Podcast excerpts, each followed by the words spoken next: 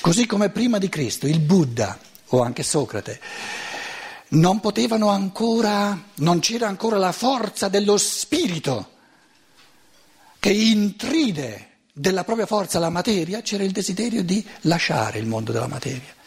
Questo desiderio buddistico, questo desiderio socratico di lasciare il mondo della materia è ancora un segno di debolezza dello spirito nei confronti della materia. Cristico è uno spirito talmente forte da amare la materia da illuminarla, da intriderla di forza e di amore. E quindi, diciamo, l'essere cristificato benedice, gode e, diciamo, eh, vede positivo ogni minuto passato nella materia e benedice e gode di ogni minuto previsto nel mondo spirituale. Allora sì, che, che è bello vivere da uomini. perché tutto ha senso, un senso pieno, sia il vivere nel mondo della materia, sia il vivere nel mondo puramente spirituale.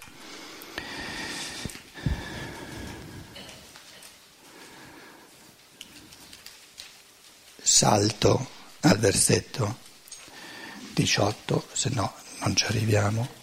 Prendete queste riflessioni come una specie di riassunto ehm, dello spirito ecco, che si esprime in questa cosiddetta preghiera, fatta un po' aforisticamente sulla diciamo, falsa riga di, di alcune parole, di qualche pensiero, però mi pare di aver detto anche delle cose abbastanza fondamentali.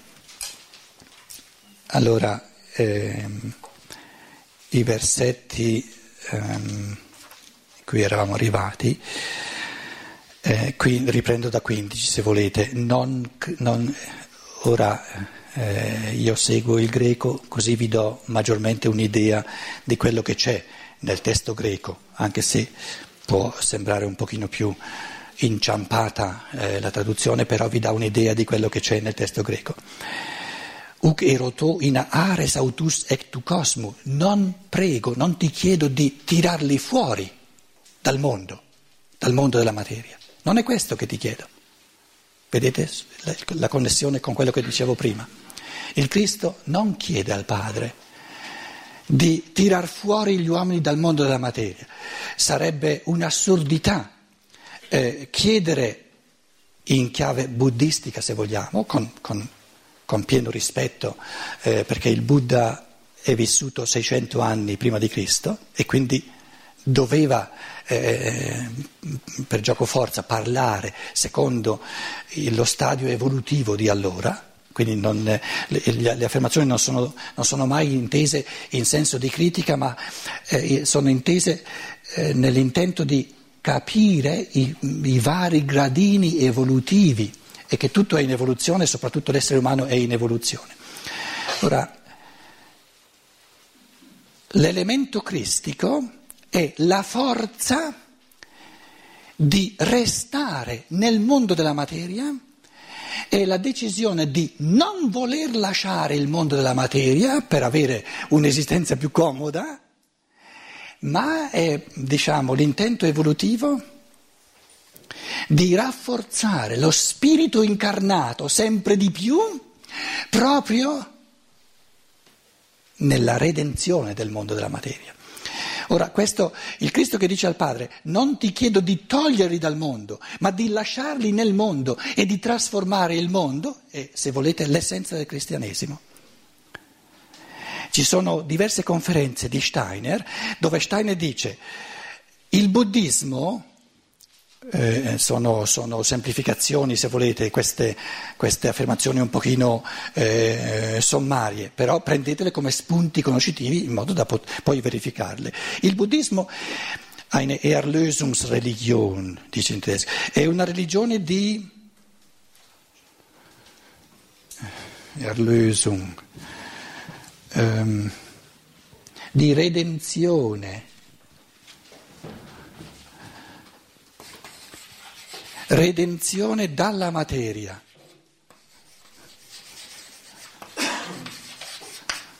Il cristianesimo è una religione di redenzione della materia. La differenza è enorme. L'ho tradotto così in italiano, però in, eh, lui dice in tedesco, il, il buddismo è una religione di redenzione, il cristianesimo è una religione di risurrezione. E con risurrezione è inteso risurrezione della carne. È una religione il cui assunto fondamentale è la trasformazione di tutto il mondo della materia in spirito. Come si trasforma la materia in spirito? Come si trasforma la materia in spirito? A due livelli. A livello conoscitivo, quando trasformo una percezione, che è un frammento di materia, in concetto. Quando trasformo una percezione in concetto, spiritualizzo la materia in un senso realissimo. È una transustanziazione del mondo. Da una parvenza di sostanza materiale diventa una sostanza di spirito nel concetto. E l'altra dimensione della spiritualizzazione del mondo è quella maggiormente morale, una è intellettuale, conoscitiva, l'altra è morale ed è fatta di amore.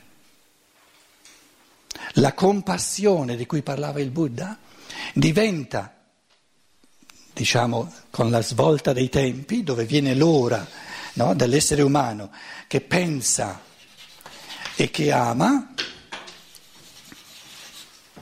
L'intuizione conoscitiva trasforma la percezione in un concetto, l'intuizione amante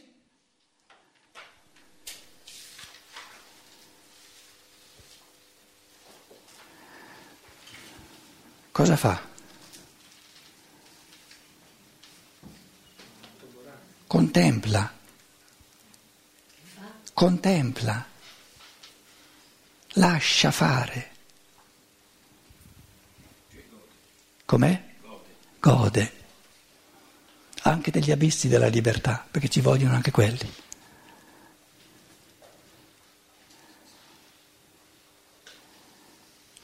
L'evoluzione intellettuale dice ti capisco, l'evoluzione morale dice sei bello.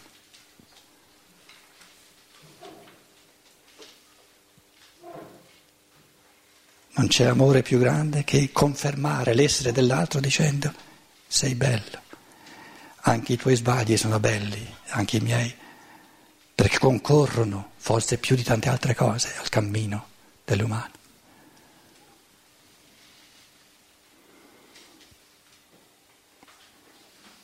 E quando un essere umano si sente amato, si sente redento, è un frammento di di umanità intrisa del mondo della materia che viene veramente spiritualizzato.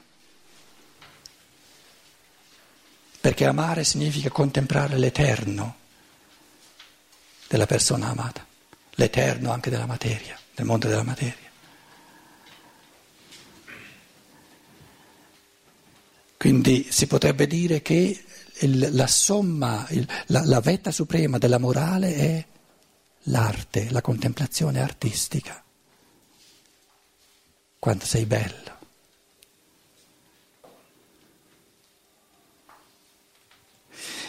Immaginate che siamo a 4.000 metri di altezza e vediamo sotto di noi, vediamo un panorama bellissimo, forse, oppure vediamo un sorgere del sole,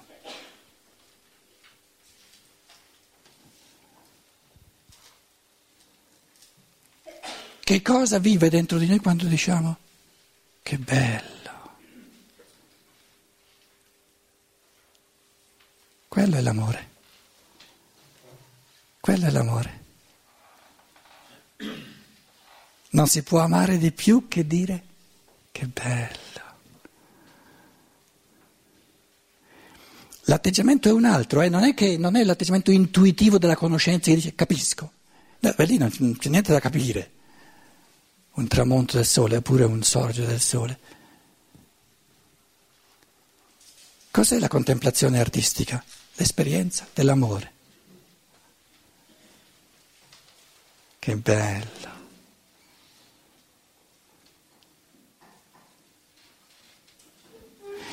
Ne hai combinate di tutti i colori negli ultimi giorni. Che bello. Se sei capace di imparare dai tuoi sbagli, che bello. Voi dite sì, eh, sì, sì, eh, eh, farò qualcosa perché, perché non, non, non, continui di quel. Girate la polenta. Quando sono stato io ad averne combinati di tutti i colori? E qualcuno è capace di avere questo atteggiamento interiore di amore, di contemplazione artistica che veramente mi porta incontro a questo messaggio sincero che dice che bello. Ma che bello non significa continua così. Non significa mica questo. Quando lui lo dice a me, me, me, mi viene incontro a me, com, come lo vivo io? Mi fa bene, perché so che questo è amore. Che poi voi diciate, certo, ci vuole forza interiore, ci vuole eh, grandezza d'animo per avere questo tipo di amore, senz'altro, però amore è. E nessun uomo che veramente si sente amato approfitta dell'amore. Non c'è mai stato. Si può approfittare dell'amore soltanto quando l'amore non c'è. Ma l'amore che c'è non è mai ricattabile.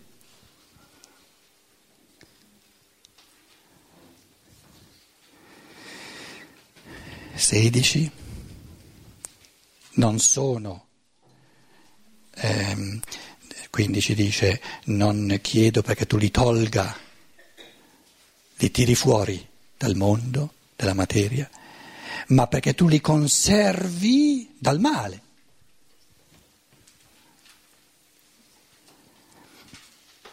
Quindi il male è il vivere nel mondo senza intuiti conoscitivi e senza scintille di amore. Questo è il male. Il mare è la mancanza della luce, della conoscenza e la mancanza del calore dell'amore.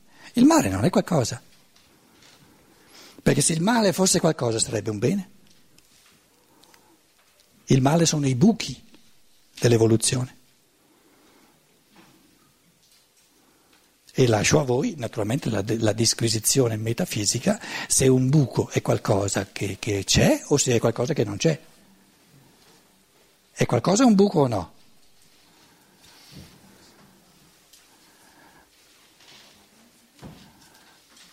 Mi pare di avervelo detto una volta che la, de, la migliore definizione del buco l'ha data una bambina di sette anni e che definizione ha dato? È un niente con qualcosa intorno.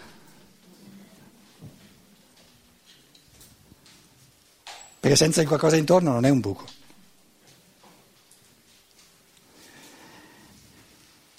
Sedici. Non, loro non sono dal mondo. L'essere umano non è risultato delle leggi di natura. Eh, nel linguaggio evangelico l'uomo non è dal mondo, significa che l'umano non è determinato, non è il risultato del minerale, del vegetale e dell'animale. Si serve, vive dentro al vegetale, dentro al minerale, dentro all'animale, però l'uomo è uno spirito che non viene generato dal di sotto, è uno spirito che si incarna dal di sopra. Quindi la dicitura del Vangelo dice non sono dal ec tu cosmo, questo ec è causale. Quindi lo spirito umano non viene causato, non viene determinato, non viene costruito dal di sotto.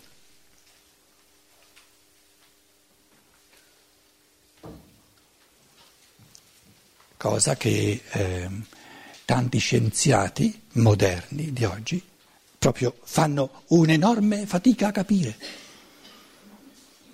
Lo spirito umano in questa temperie di materialismo si è talmente oscurato che la maggior parte degli scienziati, perlomeno in Germania, ma penso che in Italia sia pure così, la maggior parte degli scienziati parte dal presupposto, sincero, genuino, però, però aberrante, abissale, parte dal presupposto che ciò che è materiale, ciò che è fisico, ciò che è sensibile, siccome si vede, siccome ci picchio contro, esiste, è una realtà e quindi può causare qualcosa, tutto ciò che invece, ciò di cui certa gente parla, eh, teologia o, o chiesa, cioè, lo spirito, eccetera, eccetera, eccetera, siccome non è visibile, non è mangiabile, non è, non è fotografabile, eccetera, non è nulla.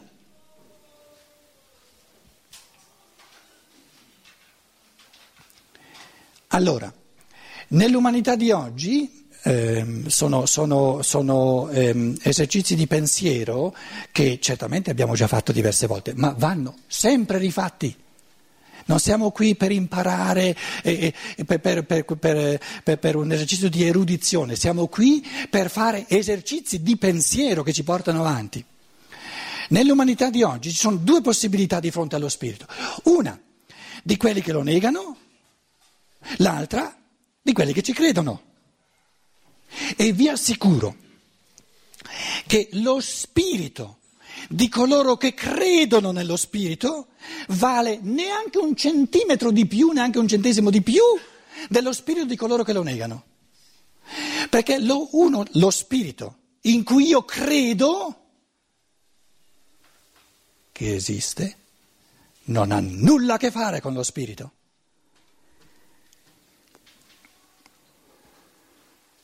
è un puro vissuto animico. Lo dico in un modo ancora più forte.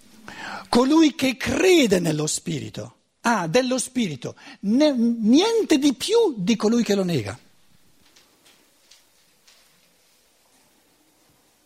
L'unico modo di avere la realtà dello Spirito e di farne l'esperienza ma se io faccio l'esperienza dello Spirito e lo vivo come realtà, non ho più bisogno di crederci. Io posso credere soltanto a ciò di cui non faccio esperienza. Una mamma che ha un bambino ci crede che ha un bambino? Ha bisogno di crederci?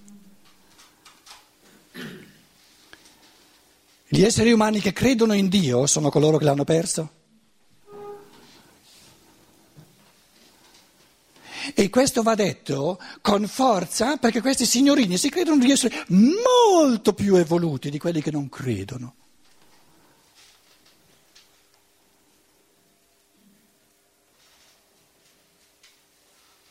Sarebbe molto meglio se facessero un passo avanti, si rendessero conto di non avere in mano nulla e allora capirebbero che coloro che negano lo spirito sono un passo avanti perché negano lo spirito creduto, che, che, che non è spirito. E quindi hanno la, la verità maggiormente dalla loro parte che non quegli altri che credono a che cosa?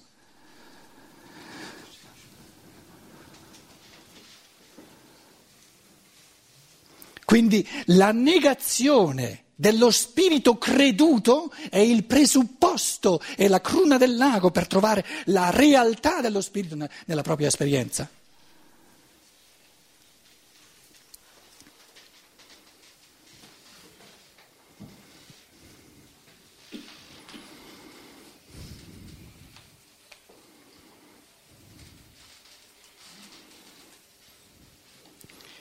Naturalmente dicendo queste cose eh, presuppongo che eh, di avere qui davanti a me non soltanto eh, pie persone di chiesa, perché se questo fosse sarei rimasto volentieri in Germania. Però eh, le cose sono molto serie se vogliamo che l'umanità vada veramente avanti perché il cozzare, l'intolleranza, la veemenza di questi due gruppi diventa sempre più distruttiva.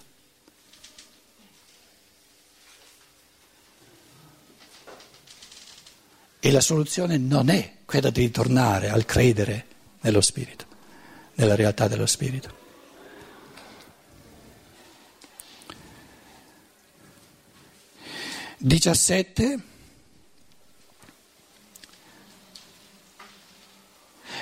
17. Agiason autus ente aletheia, o logos o sos aletheia estin.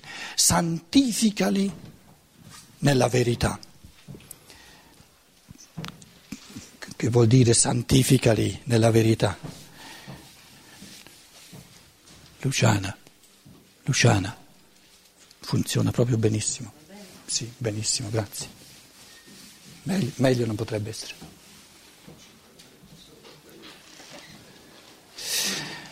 Um, agios, che vuol dire san, santificali, poi nella verità.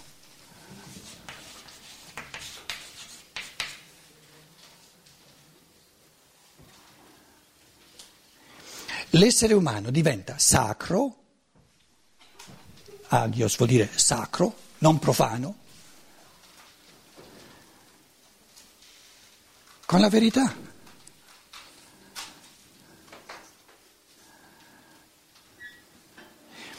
Santifica nella verità, ma è, è, è soltanto una questione intellettuale. Il greco aletheia ha due dobbiamo tradur, tradurlo con due parole italiane, la verità e la realtà. Quindi l'essere umano viene reso sacro, viene reso santo, viene reso divino, sacro vuol dire divino, nella misura in cui si riempie di verità e si riempie di realtà.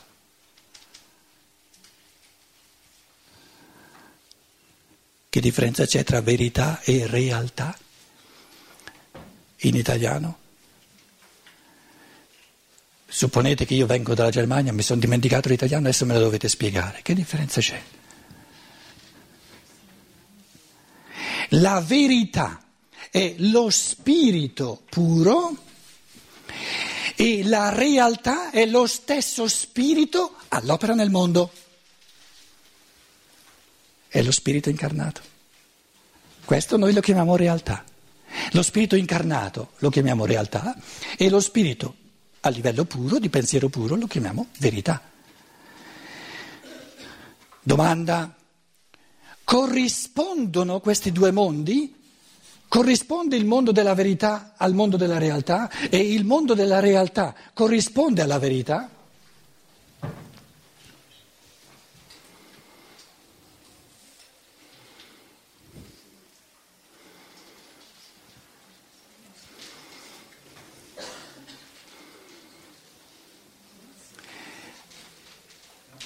La realtà è la fisionomia dello spirito?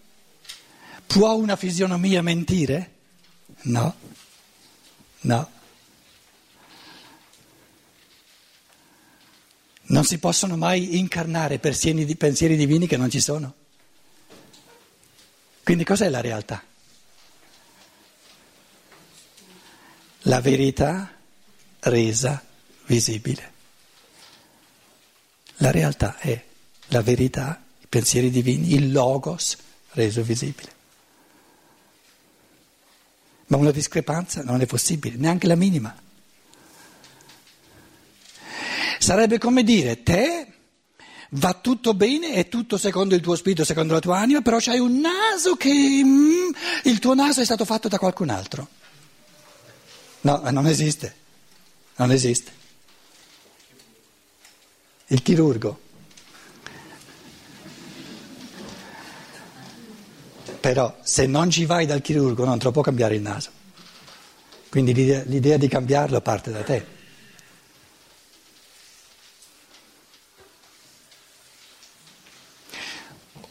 O se te lo lasci cambiare per volontà sua e non per volontà tua, sei un bambino. E allora la realtà è la realtà di un bambino. E i conti tornano di nuovo.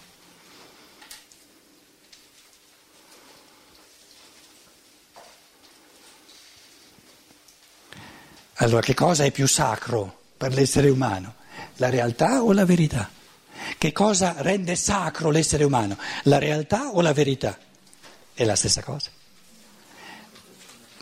Com'è? E apposta c'è in greco una parola sola, esatto.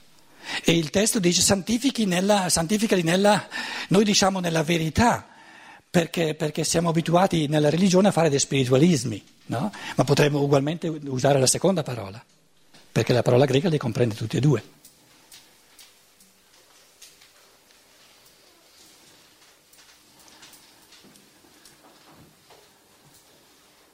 Quindi ciò che santifica l'uomo è l'amore per il mondo. L'amore per il mondo, comprensione del mondo, la verità e l'amore al mondo, la realtà. Ogni giorno pieni di entusiasmo rituffarsi dentro questa realtà che ci santifica. Perché? Perché ci fa camminare moralmente, perché ci fa camminare conoscitivamente. Quindi la duplice santificazione dell'essere umano è il cammino di conoscenza, la verità, e il cammino di amore, la realtà.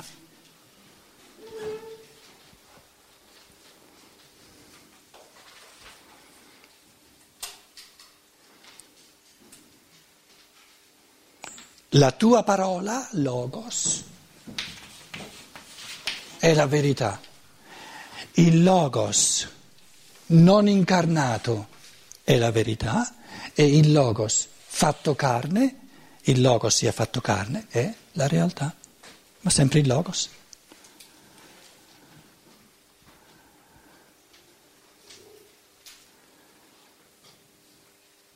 Dicevamo, dicevamo, già negli incontri precedenti che ogni frase del Vangelo di Giovanni è come una, diciamo, una massima di evoluzione, è come un, un, un'affermazione fondamentale sull'essere umano e sul suo cammino. Non sono mai cose secondarie, soprattutto non sono mai cose non attuali. Tocca a noi capirle nel loro, nel loro contenuto di verità e attualizzarle nel loro contenuto di realtà. La realtà è la contestualizzazione nel mondo di oggi, che è la realtà in cui viviamo. O se vogliamo, la verità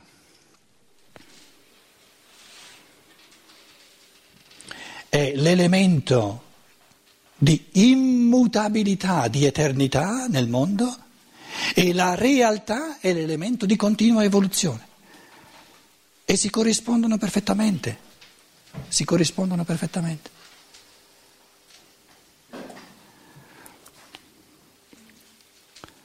18, così come tu hai mandato me dentro al mondo, mi hai dato la missione di entrare nel mondo per redimerlo, per riportarlo eh, alla luce dello Spirito, così io mando loro, li rendo apostoli, eh, tutte e due le volte usa in greco il, il, la parola apostello, apostolos è colui che ha una missione, che è mandato, che è inviato, l'ambasciatore. È un po' come il rapporto tra padre e figlio. Padre, figlio. Adesso le due categorie che usa qui sono ehm, eh, colui che manda, come lo chiamiamo? Eh, il mandante, l'inviante il mandante un po' sì, e l'inviato, l'inviato, colui che manda è l'apostolo, in greco l'inviato è l'apostolo. In questa immagine, sono due immagini, colui che invia e colui che viene inviato, che poi eh, si riferiscono a tanti, l'ambasciatore, a, tante, eh, a tanti aspetti, eh, ognuno di noi manda qualcuno o gli, gli, manda i saluti attraverso un altro, eccetera. Questa, diciamo, questa immagine del rapporto tra colui che invia e colui che viene inviato è un'immagine dei due elementi fondamentali di ogni evoluzione, e cioè la continuità e il rinnovamento, tutte e due Se c'è soltanto continuità, non c'è mai nulla di nuovo, non c'è evoluzione. Se ci fosse soltanto qualcosa di nuovo e nessuna continuità, ci potrebbe essere evoluzione? No, sarebbe per aria, perché non ci sarebbe nessun punto di partenza.